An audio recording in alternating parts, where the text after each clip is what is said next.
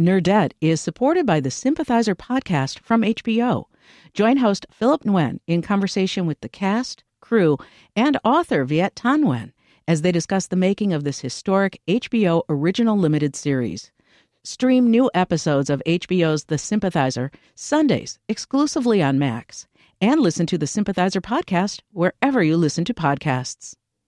Think on your feet for our Fast and Curious five K, a one-of-a-kind race hosted by W B E Z and the Chicago Sun-Times on Saturday, July twenty-seventh at Humboldt Park. More info and early bird registration at w b e z dot org slash events. From W B E Z Chicago, this is Nerdette. I'm Greta Johnson. On Nerdette, we talk to your favorite or soon-to-be favorite people about your favorite or soon-to-be favorite things. And today, we are talking about exploring, exploring outer space. Here to help us with this very exciting goal is Heidi Hamel. She's worked at NASA's Jet Propulsion Lab and the Space Science Institute in Colorado, and she is awesome.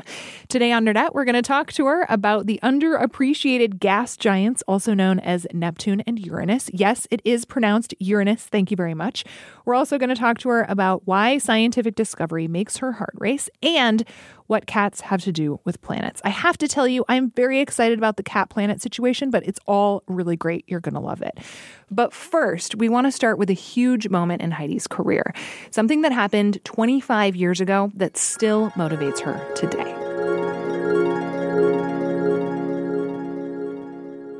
Back in nineteen ninety-four, Heidi was a young researcher at M I T.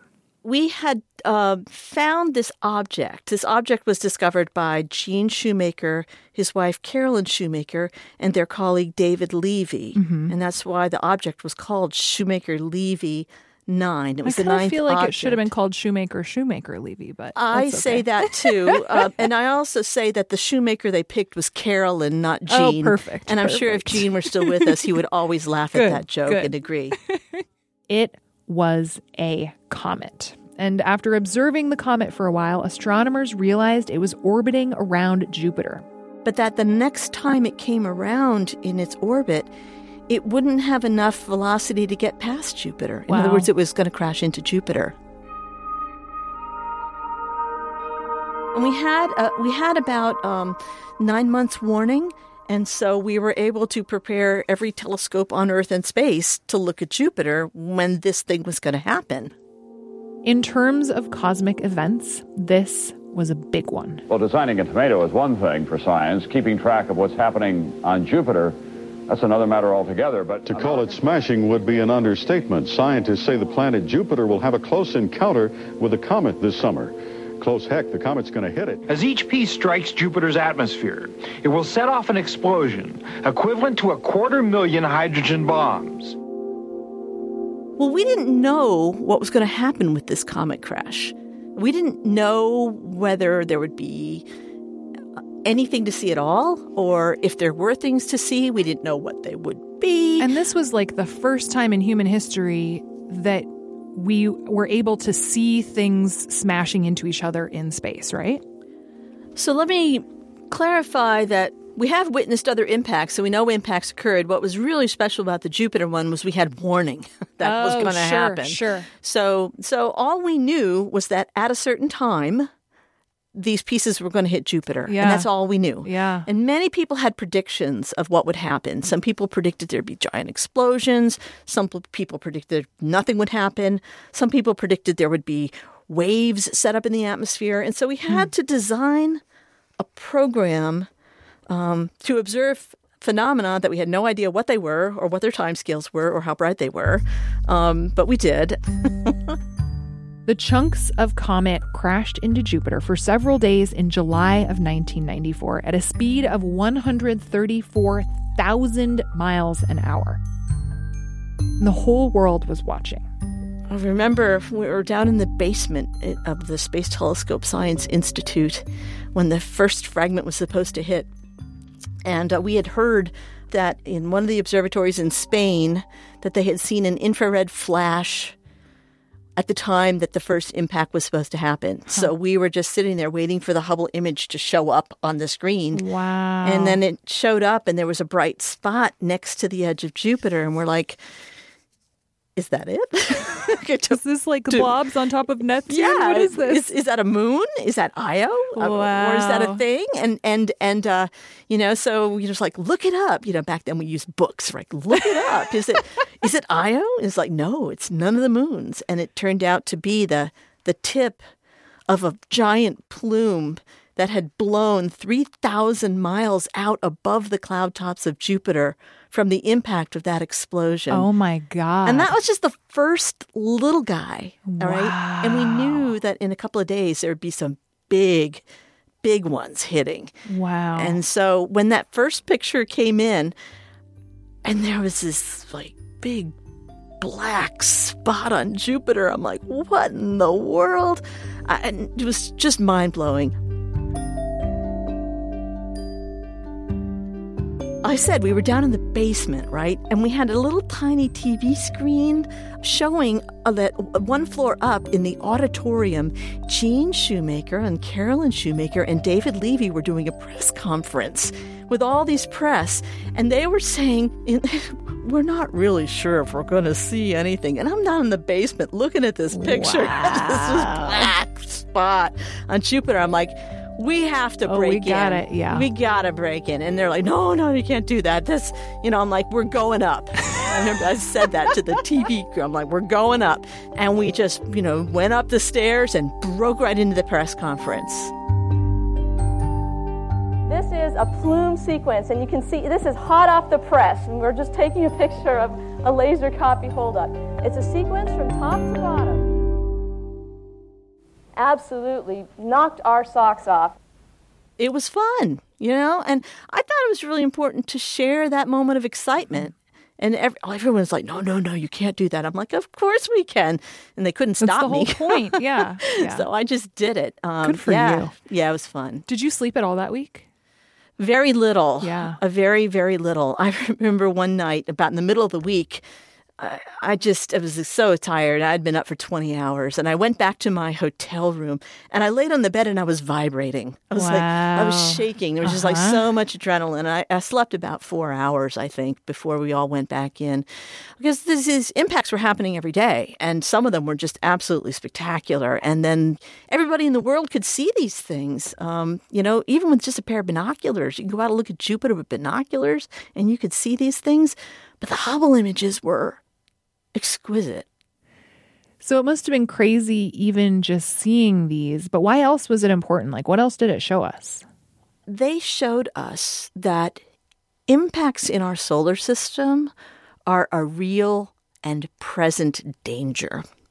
You know, we talk blithely about, oh, the dinosaurs were killed by a giant impact.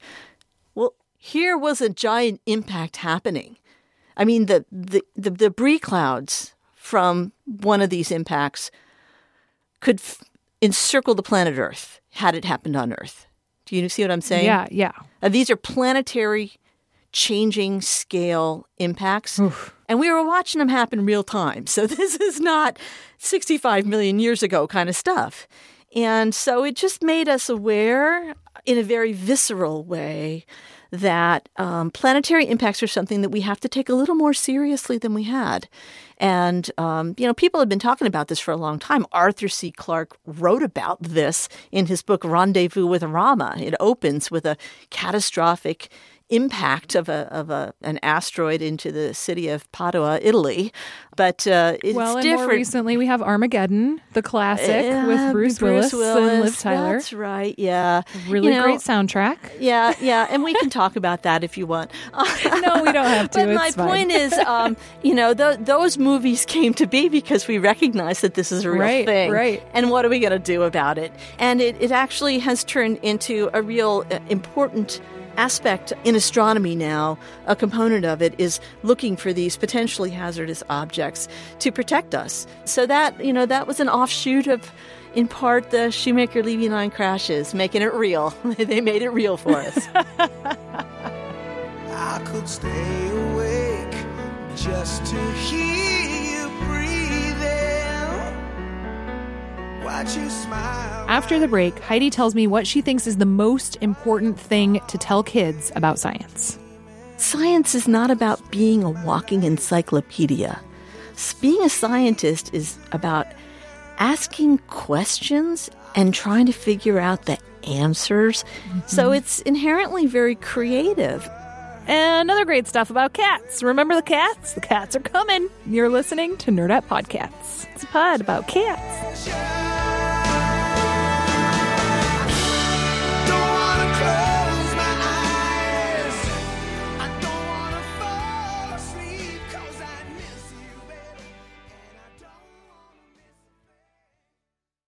Nerdette is supported by the Sympathizer podcast from H B O. Join host Philip Nguyen in conversation with the cast, crew, and author Viet Thanh Nguyen as they discuss the making of this historic H B O original limited series. Stream new episodes of H B O's The Sympathizer Sundays exclusively on Max, and listen to The Sympathizer podcast wherever you listen to podcasts. How much do you feel like essentially you're just like doing P R to fix Uranus's bad reputation? um, a lot of times I feel I'm doing um, poor Uranus P R work. Um, but I love that planet. It's uh, it's gotten such a bad rap. You might even say a bum rap. um, but it's it's really a cool planet. It's just that uh, we happened to fly by it with a spacecraft at the wrong season. And when Voyager two flew by Uranus back in nineteen eighty-six, its atmosphere was just not doing a lot of interesting stuff. Hmm. Okay, I'm going to interrupt just really quick here. What Heidi's talking about right now is the Voyager two spacecraft, which NASA launched in nineteen seventy-seven. It is still sending data back to Earth from interstellar space.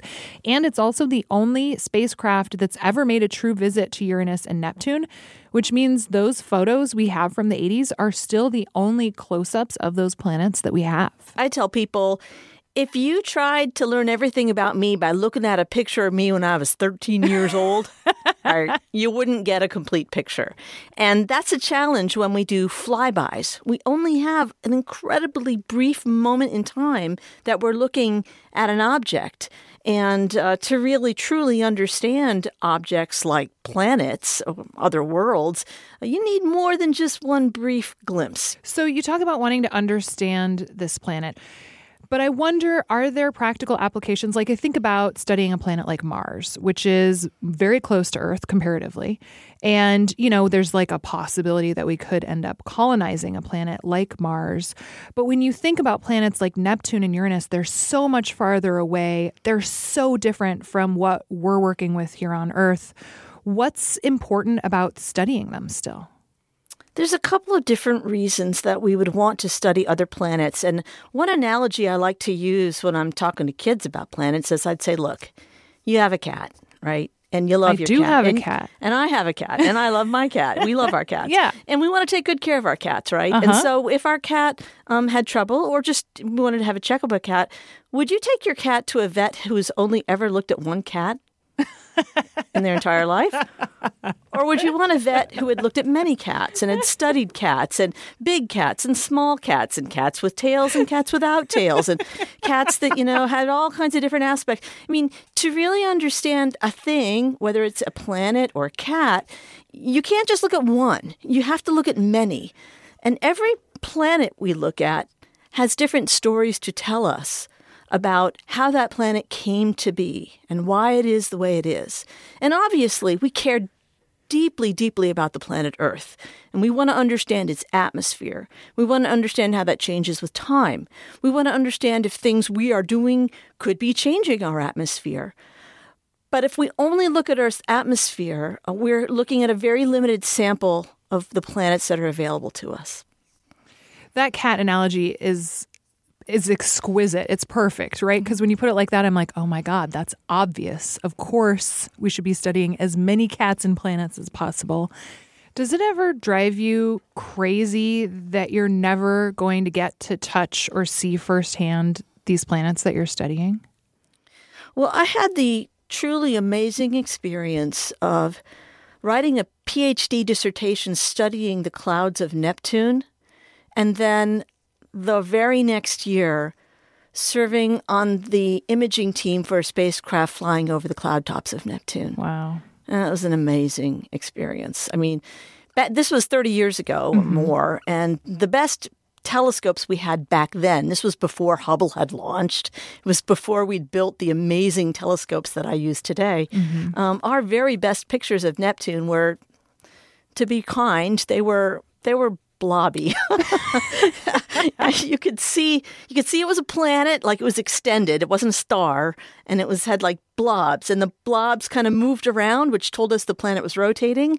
And the blobs had different colors, which told us a little bit about their chemistry and their altitude in the atmosphere. But I've, you know, I was able to write a whole PhD thesis about what I just told you. So what right? you're telling me essentially is that you wrote your thesis based on the blobs. And basically, yeah. And then yeah. a year later, you got to see the real thing. The world, wow. the, the actual planet. And and it, it was actually, uh, I worked on the mission itself. I wasn't just there for the flyby, which took place in August of nineteen eighty-nine, but I had started working at the Jet Propulsion Laboratory in nineteen eighty-eight, so about a year earlier. And that whole year, we were getting images from the spacecraft en route, and they were getting better and better. And, and then, of course, I remember the day that we saw things that we had never seen from Earth before. We were getting close enough.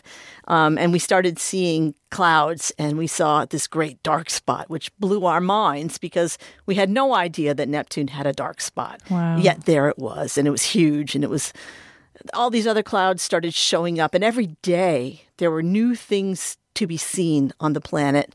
And they were mind-blowing to, to me. I mean, I'd been studying this planet for years, and now it was just being revealed in all its glory. And and th- those are, those are such emotional experiences for us as scientists. Many scientists don't talk about that kind of thing, but mm-hmm. I think it's important that we do share that, that it is emotional. I mean, you just, like, your heart starts beating. And you, if you looked in my logbooks of, of that time period, and I was a, I still have them, you know, there'd be an image.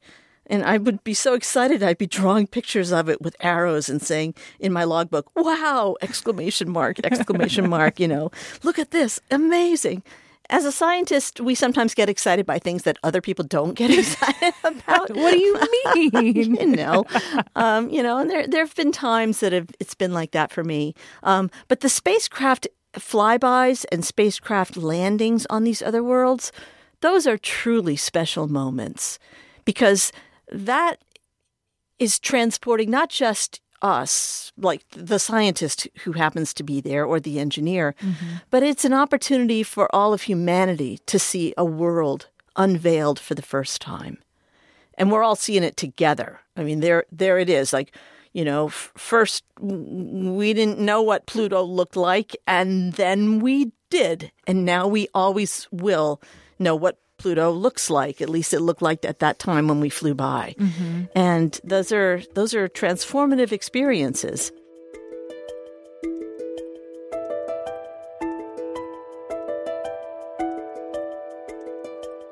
Sometimes science is taught in a funny way mm-hmm. in our country. They teach this thing about hypothesis and then measurement and then, you know, confirming our the hypothesis is true or not true. And, you know, I, a little secret is like, that's not how we do science.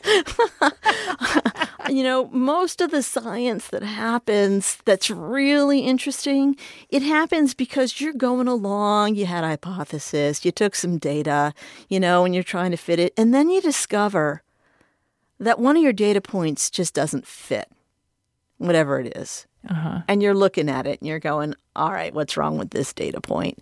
And then you're thinking, well, you know, did we do something wrong with the equipment? So you check that. And then you check your logs. And it's like, did someone sneeze when they were taking this data? Whatever it is. Yeah. And, and then, you know, sometimes it'll turn out you can't rule it out. And then that's when the science happens. Right, right. And then that's, you're even questioning yes. your own hypothesis, right? That's right. You're like, I thought I understood this, but this just doesn't even fit at all what I thought. Mm-hmm. And that's when you dig in and then you go down a path that you hadn't even anticipated. And that's when we learn something new. And yet, and yet, when we write it up in our paper, that's not what we're going to say. You know, we're, we're going to write up something, you know, so-and-so thought that it would be this. And so we went and made the observation and we learned that. We don't say that it was a, an outlier point that we couldn't explain, so we followed. And so, you know, a, let's, let's say it's kind of funny that the way we do science for real is a little bit different than the way we teach it. Do you think that's actually problematic, that we're editing out the the confusion in these scientific papers? A little bit. I think it's a little bit of a problem because um, it's leaving out the creative part of science, mm-hmm. you know? People think scientists are people who know things and they just know stuff. And so when I talk to kids and they're, you know, like they know facts. And so, and I'm like, that's awesome. They'll ask me, you know, how many oh, miles sure. across is Jupiter? I'm like, I don't have any idea how many miles across Jupiter is. You know, science is not about being a walking encyclopedia. Being a scientist is about asking questions and trying to figure out the answers. And sometimes it's not obvious how to answer a question. Sometimes you have to make up a whole new way of thinking. Mm-hmm. So it's inherently very creative. Um, and, you know, there's probably a reason that so many scientists are musicians and writers and artists. That same creativity, uh, you need that in science to be successful in science. You know, to really, to make a difference, you're going to have to think out of the box. And that that requires a creative step that, that I think people don't realize so many scientists have. Is there like one thing that you always try to make sure kids know about science when you get to talk to them? Yeah, th- that science is fun. That's what I like to communicate. I mean, I wouldn't do it if it weren't fun. That's why I'm a scientist. Right now, my fun is is trying to imagine what we can do for the next generation of kids. You know, there were some people who had the vision to build a Hubble Space Telescope so that when I was a young postdoc, I could use it to watch a comet crash into Jupiter, you know? It's like, who did that? It wasn't me. I was just a kid, right? But I, I'm now one of those people that is trying to build the next thing so that some kid somewhere, when she grows up and decides to become an astronomer, there's going to be a fantastic new facility for her to use. And she's going to do stuff that we haven't even thought of. That's why it needs to be super powerful, because I don't know what she's going to want to do. But I better make a big, powerful thing for her to use. Heck yeah. Yeah.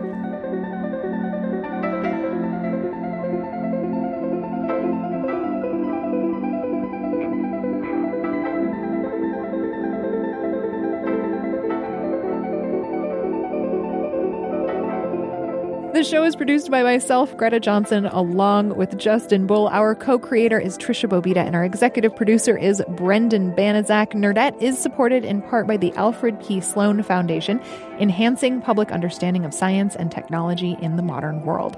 Subscribe to us on Apple Podcasts, follow us on N P R One, or listen in the W B E Z app. It is also super amazing, magical wonderment.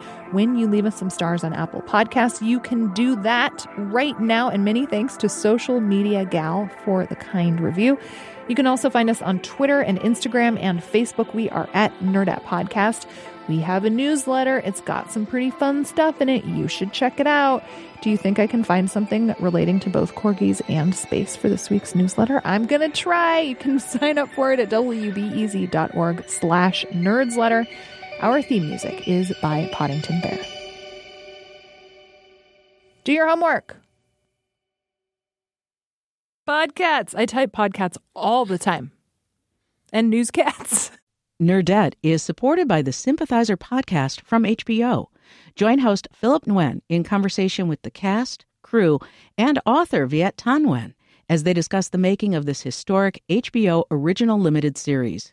Stream new episodes of H B O's The Sympathizer Sundays exclusively on Max, and listen to the Sympathizer podcast wherever you listen to podcasts.